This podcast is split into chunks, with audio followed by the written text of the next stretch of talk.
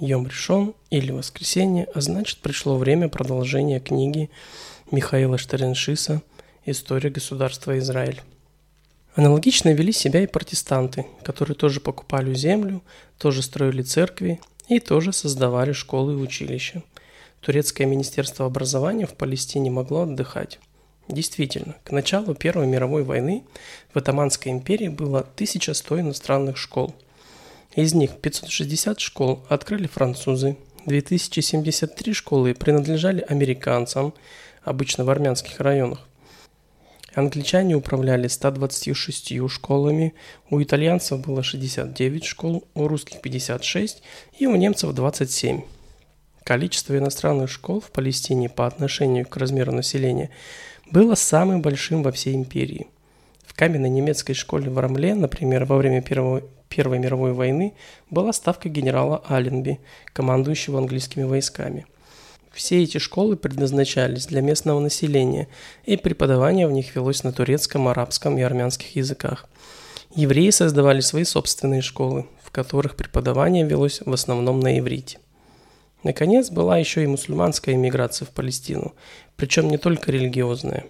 Европейское, еврейское и христианское проникновение на Святую Землю создало множество рабочих мест.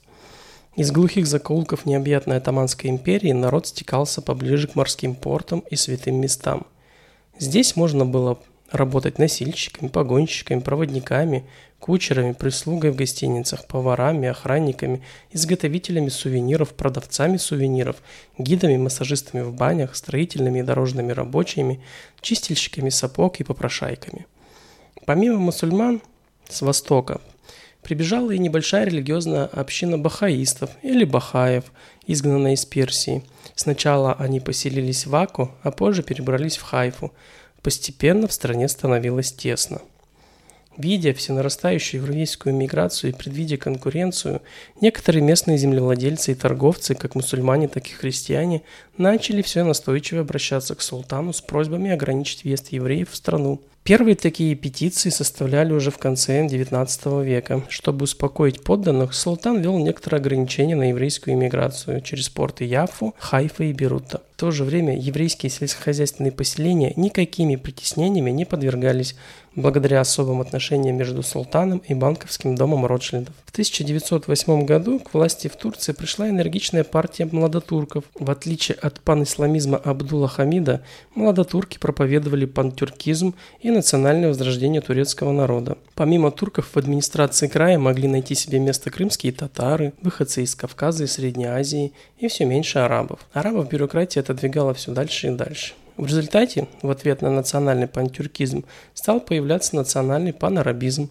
который пышным цветом расцвел уже после Первой мировой войны. Отрицательным элементом в революции младотурков явилось то, что новая власть не признала долгов султана.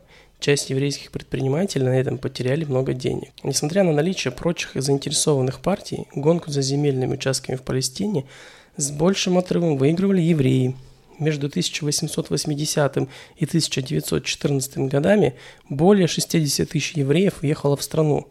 Большинство селились в городах, таких как Иерусалим, Цфат, Хеврон, Тверия, Яфо и Хайфа. В 1909 году началось строительство первого чисто еврейского города Тель-Авива по соседству с переполненным Яфо. Земля под Тель-Авив была куплена непосредственно у турков – Еврейский национальный фонд, специальное сионистское учреждение, занимающееся покупкой земли и прочими финансовыми операциями, выделили деньги на постройку первых 60 домов. Еврейским строительным подрядчик из Яфа Иосиф Ильяху Шлаш получил тогда свой самый выгодный заказ. К 1914 году в Тель-Авиве жило по одним данным 1419 человек, по другим более 2000. Город быстро набирал силу и достаток, и, и чистильщиками сапог в нем работали арабские пареньки соседнего города Яфу. Это было изумительное время. В те годы при слове «детонировать» думали не о бомбах и терактах, а о том, что просто кто-то поет не в тон. Как грибы росли новые еврейские поселки. На севере Эрц-Исраэль это были Мишмар, Хаярден, Рошпина, Зейтим, Мигдаль, Седжера, Дегания, Явниэль, более на юг шли Зихрон Яхов, Нахлейлель, Хадера. Ближе к Яфе появилась Кфарсаба, Петахтиква, Энганим, Бер, Яков, Ришон Лицион, Несцион и Реховод. Еще дальше на юг оказались Экрон, Хульдаг, Гедера, Хартув. Южнее Хеврона еврейских поселений практически не было. Если земля для поселка была куплена еврейским национальным фондом, то фонд, а не сами поселенцы, владел землей и, соответственно, платил земельный налог. Фонд этот, Керен Каемет для Израиль, был создан на Пятом сионистском конгрессе в 1901 году. Деньги собирали через пожертвования по всей Европе для покупки земли в Палестине и Сирии. Фонд и купленные им земли принадлежали всему еврейскому народу. Понятие Палестина и Сирия трактовалось широко, и земли предполагалось покупать по обе стороны от реки Иордан и на голландских высотах. На первую свою покупку землю для поселка Квархитим в Галилее фонд собирал деньги три года. В Квархитим поселились евреи из Лодзи.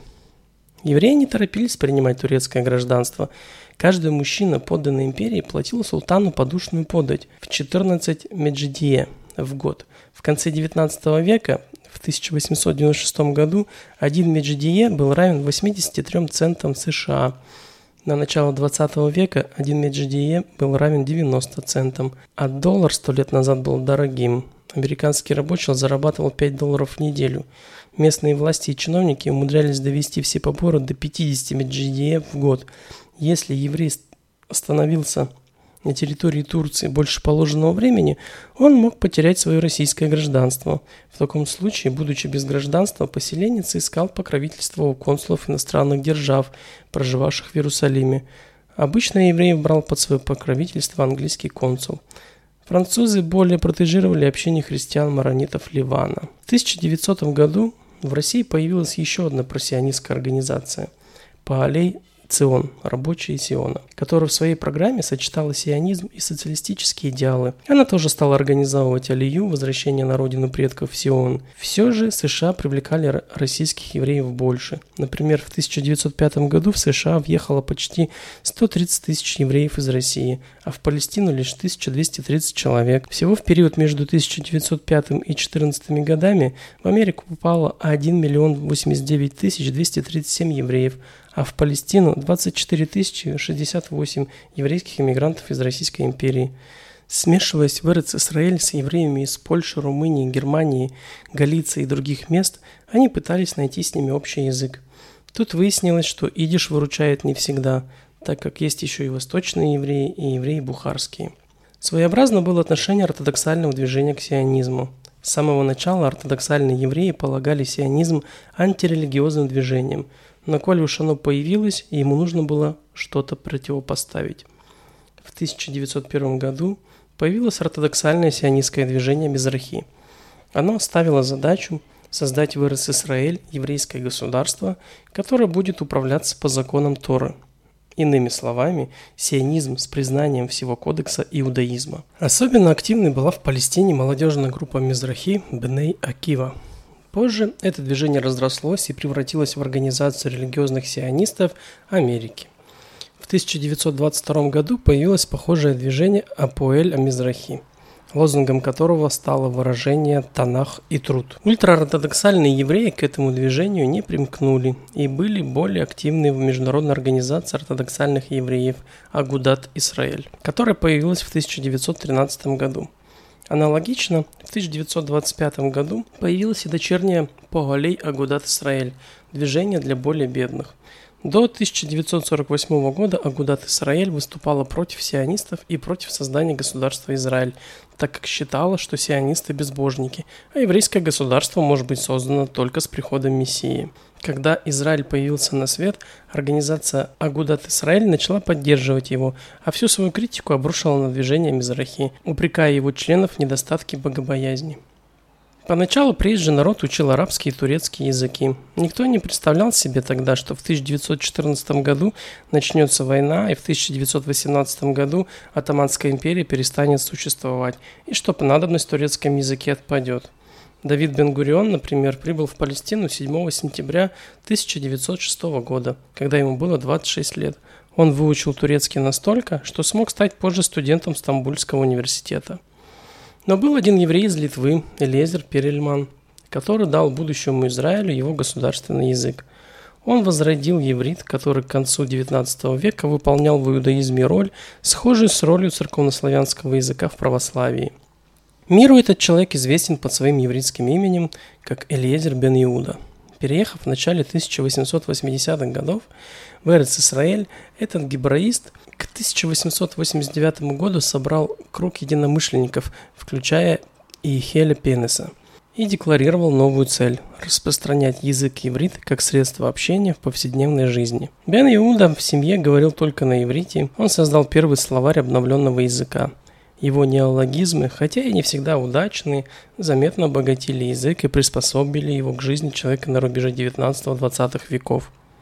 Результаты были изумительны. Помимо обычных школ, в 1906 году была основана школа искусств Бецалель в Иерусалиме, преподавание в которой сразу велось на иврите. Сионисты с самого начала придали изучению иврита большое значение. Они понимали, что язык спаяет общество – Русским евреям повезло больше остальных. Бен Иуда знал русский язык, и в сотрудничестве с еще одним русским гебраистом Грозовским он составил еврито-русский словарь. Теперь, собираясь в дальний путь, евреи Харькова, Вильна и Бердичева начинали потихоньку зубрить. Хамут – Симлон, Мекина – Моц, Самовар – Мехам, Телега – Корон, Чупрун – Бларит, Гуртовщик – Ситон, Коробейник – Сахран – Врачи узнавали, что чесотка – это хикух, а женщина, что прялка – это кишор. Турецкое правительство считало еврейскую общину вполне управляемой, доходной и неопасной. Народ был на виду, народ возил капитал, народ работал и платил подати. Ну, есть у них бредовые идеи об автономии, но в целом народ справный. Даже медицинское обслуживание сами себе организовали. Повод к этому дал Барух Прайер, который работал на цитрусовой плантации под Петах-Тиквой, пытался завести какой-то норовистый мотор и в результате лишился руки. Случилось это в 1911 году. К тому, что все кругом болели малярией, уже привыкли. Но вот ампутация... Семьи у Прайера не было. Его коллеги решили организовать фонд для больных на постоянных членских взносах, чтобы обеспечить медицинскую помощь и госпитализацию. Так появилась Купатхолим, то есть больничная касса. С бедуинами было сложнее. Их трудно было учесть, их трудно было обложить налогами, их трудно было отучить грабить на дорогах. Поэтому в начале 20 века турецкое правительство приняло шаги по доместикации бедуинов и приучению их к оседлой жизни. К оседлой жизни приучение шло туго. Максимум, на что еще были согласны бедуины, так это пережить зиму в городских домах. С наступлением весны они переселялись обратно в шатры – Туркам не удалось разрушить вековой уклад жизни детей пустыни, но экономически они бедуинов подорвали. Их оттеснили от главных дорог, богатых городов, хороших пастбищ. Пришлось продавать арабских скакунов и идти наниматься в пастухи к оседлым жителям, в том числе и в еврейские поселки. Романтическая слава загадочных и живописных племен шехов померкла, и пришлось им всем платить, наконец, по 14 меджидея. Будучи на хорошем счету у местных властей, евреи иногда начинали вести себя в Турции, как в Польше и в Беларуси. Они покупали доходные места. Евреи Цфата, например, купили у правительства право взимать сборы за проезд по мостам в округе. При этом они сами устанавливали размер сбора в зависимости от достатка приезжающего купца или странника. Один мул с товаром мог быть оценен в 4 пиастра, 1 доллар. Вряд ли такая практика улучшала отношение евреев к местным, с местным населением, но основная причина всего нараставшего антагонизма была не в этом. Сто лет назад почти все европейские державы владели колониями, и это было нормальным явлением. Несмотря на высказывания гуманистов о всеобщем равенстве, психология человека более была подготовлена к восприятию неравенства – с какими бы передовыми идеями ни пребывали в Палестину европейские евреи, в практической жизни они и на турков-то смотрели свысока, а на арабов, угнетаемых турками, и подавно. Арабы тоже не имели своего государства. Королевство Ирак возникло в 1921 году, но лишь в 1932 году закончился британский мандат в Ираке. Независимость Иордании была провозглашена в 1923 году с окончательным суверенитетом в 1946 году а Египет стал номинально независимым в 1922 году. Саудовская Аравия образовалась лишь в 1932 году. Они жили под чужим владычеством, они признавали такую систему вещей, однако и в неравенстве должен быть свой порядок. Араб мог относиться к другому человеку или как к господину, или как к себе равному. Евреи в эту схему не попадали. Господами они не были, господами были турки, но и равными они не были тоже. Если религиозные евреи Иерусалима воспринимались как органичная часть общей картины, как еще один кирпич в стене, то новые поселенцы выглядели чужеродно.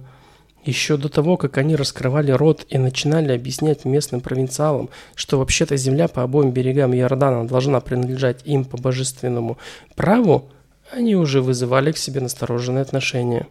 Их хватка, их намерение обосноваться на земле всерьез и надолго, их организованность, их богатые заморские покровители, их независимость от местных заправил и ростовщиков, их частое нежелание принимать местные традиции, наконец, их идиш и иврит – все это не могло не вызывать внутреннего психологического протеста у старожилов. Патриархальное общество держится на традициях, обычаях и костном консерватизме.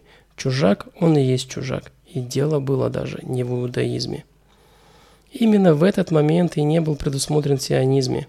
Психологически европейский человек любой национальности полагал, все, что находится за пределами Европы, колониями, будущими колониями, бывшими колониями, как США или Аргентина, или хотя бы зависимыми государствами.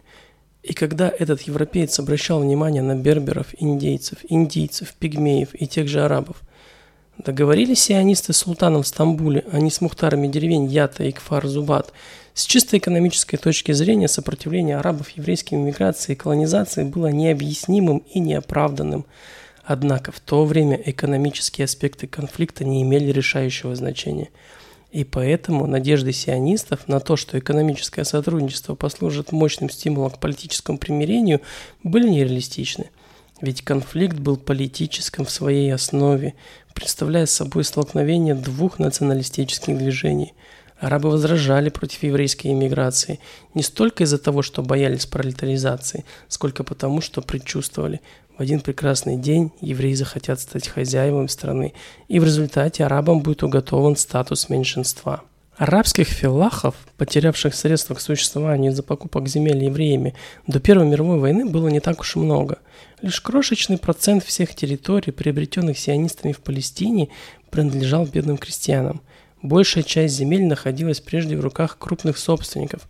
К примеру, четверть всех земель, пришедших во владение евреев, была куплена у одного владельца, араба-христианина Сурсука, жившего в Бейруте – После, уже в 1920 году, британские следственные комиссии, например, комиссии Шоу и Симпсона, обнаружили, что в арабском секторе образовался многочисленный класс безземельных филлахов, и что все больше и больше владений сосредотачивалось в руках нескольких крупных земледельцев. Но в этот процесс являлся не столько следствием еврейской миграции, сколько распадом Атаманской империи и исчезновением старых земельных отношений – Аналогичная тенденция наблюдалась в Египте и в других странах, постепенно втягивающихся в орбиту современной капиталистической экономики. Другой вопрос, что сионизм был сосредоточен не на арабских проблемах, а на своих еврейских. На этом мы сегодня закончим. Спасибо большое за внимание. Всех с праздником!